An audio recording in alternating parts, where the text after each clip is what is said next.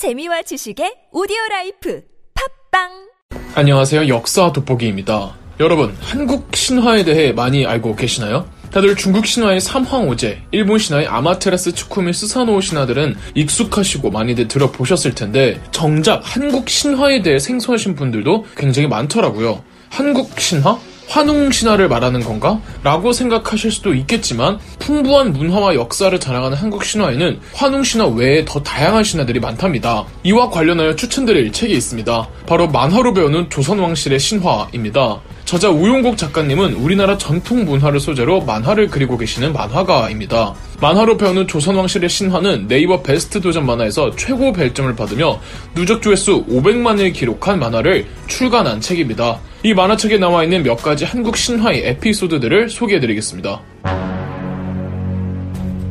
조선은 성리학을 국가 이념으로 세운 유교 국가였으나 아주 오래도록 한국의 곳곳에서는 민간 신앙과 토착 신앙들이 이어져 내려오고 있었습니다. 보통 민간 토착 신앙들은 자연의 큰 산이나 큰 강 내지 바다를 신으로 형상화하는데요. 따라서 한국의 토착신들은 한국의 대표 지형들과 연결되어 있는 존재들이었습니다. 먼저 악신이라고 큰 산의 신들을 말하는데 북쪽의 함경도 정평 비백산, 서쪽의 개성 송악산, 중앙의 서울 북한산, 남쪽의 지리산 네 명의 악신들이 있었습니다. 다음은 해신이라고 말 그대로 바다의 신들로 한국이 이 삼면이 바다로 둘러싸인 반도이기 때문에 각각의 바다별로 동해용왕, 서해용왕, 남해용왕 세 명이 있었는데 주로 동해용왕은 강원도의 양양에서, 서해용왕은 황해도 풍천에서, 남해용왕은 전라도 영암에서 모셨죠. 고려 왕실이 서해용왕의 후손이라고 자처했잖아요. 다음은 독신이라고 한국의 주요 강들을 형상화한 신들로 두만강, 압록강, 대동강, 파주의 임진강, 한강, 충청도 금강, 남쪽의 섬진강까지 일곱 신들이 있었습니다. 바다의 신이나 강의 신들은 사람들이 무서운 바다로 나가거나 강을 건널 때 험한 물살에 쓸려가지 않도록 제사를 비는 대상이 되었습니다. 조선은 비록 성리학 국가일지언정 이런 민간 토착신앙을 무작정 금지시킬 수는 없어서 유교화시키는데 악신이나 해신들에게 나라를 지키고 호국과 충의 가치를 투영해서 유교적 가치를 형상화하는 신들로 만들기도 했답니다. 한국의 토착신이 나온 김에 토착신의 정점에 있는 단군 왕검에 대해 이야기해보도록 하죠. 한국이 고구려 백제 신라로 쪼개져 있었을 땐 단군 왕검에 대한 신화가 없었다고 보시면 됩니다. 평양의 지역신이었다고 하죠. 그런데 고려가 삼국을 통일하면서 민족을 통합할 수 있는 신화가 필요했고 단군 왕검을 모든 한국인들의 공통시조로 삼을 수 있도록 단군 신화를 널리 보급했습니다. 따라서 단군 신화는 고려시대 때부터 시작한다고 볼 수 있죠. 이러다 조선이 건국이 됐는데 조선의 국명 자체가 단군 왕검이 세운 조선을 그대로 차용한 거란 말입니다. 따라서 조선이 아무리 유교 국가여도 단군에 대한 성역화 작업은 계속 지속되었습니다. 그러다 조선 중기에 성리학 골수주의자들, 살인파의 등장과 더불어 소중화 의식으로 인해 단군에 대한 존재감을 죽이고 기자라는 인물을 만들어내 가져와 기자가 중국의 유교 문화를 조선에다 가져왔으며 따라서 조선이야말로 중국에 이은 정통 유교 국가라는 점을 강조했습니다. 토착신앙이 이때 많이 죽었지만 조선 후기 이른바 국학이라고 우리의 것을 탐구하자는 유행이 번지면서 다시 단군왕검의 존재가 부상했고 결정적으로 일제강점기 때 신채호 등 민족주의 서관들이 단군왕검을 내세우며 한국의 독자적 민족성을 지켜내면서 확고부동한 한국의 최고신이 되었죠.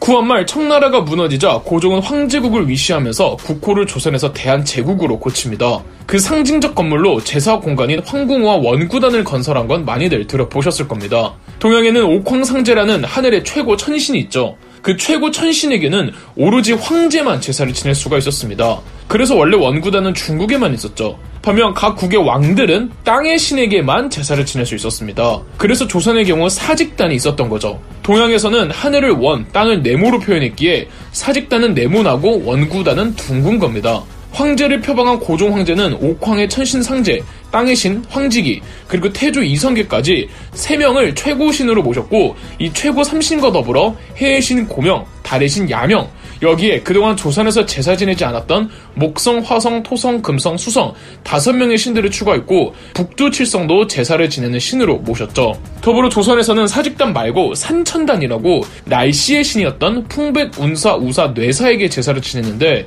이들을 원구단으로 이동시켜 왔습니다. 더불어 아까 말씀드린 토착신들 중 악산의 백두산을 추가하고 해신의 사해 용왕을 추가했으며 독신은 영흥 용흥강을 그리고 함경도 경성의 장백산, 서울 백악산, 강릉 오대산, 황해도 구월산, 보은 송리산도 신급으로 추앙시켜 주었답니다. 이는 제국주의 침탈 속에서 자주 독립국가의 지위를 표방하려는 고종 황제 나름의 노력이었지만 황제국 선포는 상징적 선언에 불과했고 현실 정치에서는 보수적 성향을 많이 보여 새로운 시대의 흐름을 타질 못했죠. 서울 패션의 성지는 어디일까요? 동묘죠? 그렇다면 동묘는 누구에게 제사를 지내는 사당일까요? 바로 전쟁의 신 관우에게 제사를 지내는 거랍니다. 조선은 일찌감치 문묘가 있었는데 간혹 무묘를 건립하자는 이야기가 거론되곤 했답니다. 그런데 마제와 독제라는 전쟁의 신에게 이미 가끔 모시기는 해서 무묘 건립은 늘 백지화되곤 했는데 임진왜란 때 명나라 원군이 들어오면서 건립된 게 관우의 동관학묘입니다. 그런데 사실 조선 정부는 관우에 대한 제사에 회의적인 입장이 많았는데 당시 소설 삼국지 연의가 있기는 했지만 퍼지기 전이라 관우에 대한 신격화가 한국에서는 그다지 왕성하지 않았기 때문이었죠. 그런데 시간이 지나 조선 후기가 되면 점점 삼국지 연의도 퍼지고 무엇보다 군인 덕후였던 숙종 때에 관우에 대한 초고평가가 이루어지고 정조가 동관학묘에 숙종 영조 아버지 사도세자를 함께 모시며 활성화되어 지금까지에 이르고 있는 겁니다. 그렇다면 원조 전쟁의 신 마제와 독제는 대체 누구일까요? 이 마제는 말의 신입니다. 전근대 시기 말의 필요성이 얼마나 높았는지는 굳이 이야기하지 않겠습니다. 더군다나 북방민족의 정체성이 다분하게 영향을 끼친 한국에서는 더더욱 말에 대한 소중함이 유독 강했습니다. 마조라고 말의 조상신 겸 수호신도 있었고 처음 말을 길렀다고 하는 양마의 신 선목, 말을 처음 탔다는 승마의 신 마사, 말 전염병을 물리쳐주는 마약의 신 마보 이렇게까지 세세하게 구분을 할 정도였으며 제사단도 각각 따로 있었습니다. 중국에서도 말에 대해 이렇게까지 진심으로 제사를 지내지는 않았습니다. 이런 말의 신들에게 올리는 제사를 마제라고 하는데 역시 문을 숭상했던 조선 중기와 총의 등장으로 전쟁에서 말의 중요도가 떨어지면서 천구백팔 년 대한제국 시에 사라졌습니다. 독제는 군대가 실제 출정을 할 때 올리는 제사로 오로지 무관들만 참석했다고 합니다. 유교 국가에선 조상신의 존재도 굉장히 중요합니다. 고종 황제가 원구단의 제사를 지낼 때 최고삼신, 하늘의 신, 땅의 신과 함께 태조 이성계를 모셨잖아요. 종묘는 조선 문화의 꽃이라고 할 수 있습니다. 유교의 종교관에서는 사람은 혼과 백으로 구성이 되어 있으며 사람이 죽으면 혼백이 나뉘어져 혼은 하늘로 승천하고 백은 땅으로 꺼진다고 합니다. 혼이 영혼, 백은 육신을 말하는데 그래서 왕실에서 사망하는 사람이 나오면 백에 해당하는 육신을 땅에 묻어 무덤을 만들어주고 혼을 기리기 위해 사당에서 제를 지내줍니다. 따라서 유교에서 종묘는 무엇보다도 중요하고 태조 이성계와 정도전이 한양 천도할 때 경복궁보다 먼저 지은 게 종묘입니다. 태조 이성계가 일 대 왕이니까 종묘 건설할 때는 혼을 기릴 선대왕들이 없잖아요. 그래서 태조 이성계 위쪽 다섯 명의 조상들을 모시는데 이 다섯 명의 조상들과 태조 이성계 여섯 명을 일컬어 조선 건국을 예찬하는 노래 용비어 천가에서는 육룡이 나르샤라고 표현했죠. 드라마 육룡이 나르샤가 여기서 착안하긴 했지만 여섯 명에 해당하는 인물들은 다 다릅니다. 그렇게 해서 탄생한 종묘는 처음에는 지금 모습이 아니었습니다. 왕들이 죽을 때마다 그 신주를 모셔야 하기 때문에 그때마다 증축해가면서 오늘날의 그 모습에 이른 거죠. 그래서 종묘는 현재 동양에서 가장 긴 목조 건축물이랍니다. 서양의 건축학자들은 서양의 파르테논 신전이 있으면 동양엔 종묘가 있다고 말할 정도라고 하네요. 이렇게 만화로 배우는 조선왕실의 신화에 나오는 몇 가지 에피소드들을 소개해드렸습니다. 제가 소개해드린 건 일부분에 불과하고 더 많은 내용들이 있는데 만화기 때문에 이 캐릭터들이 하나하나 살아있고 지루할 틈이 없습니다.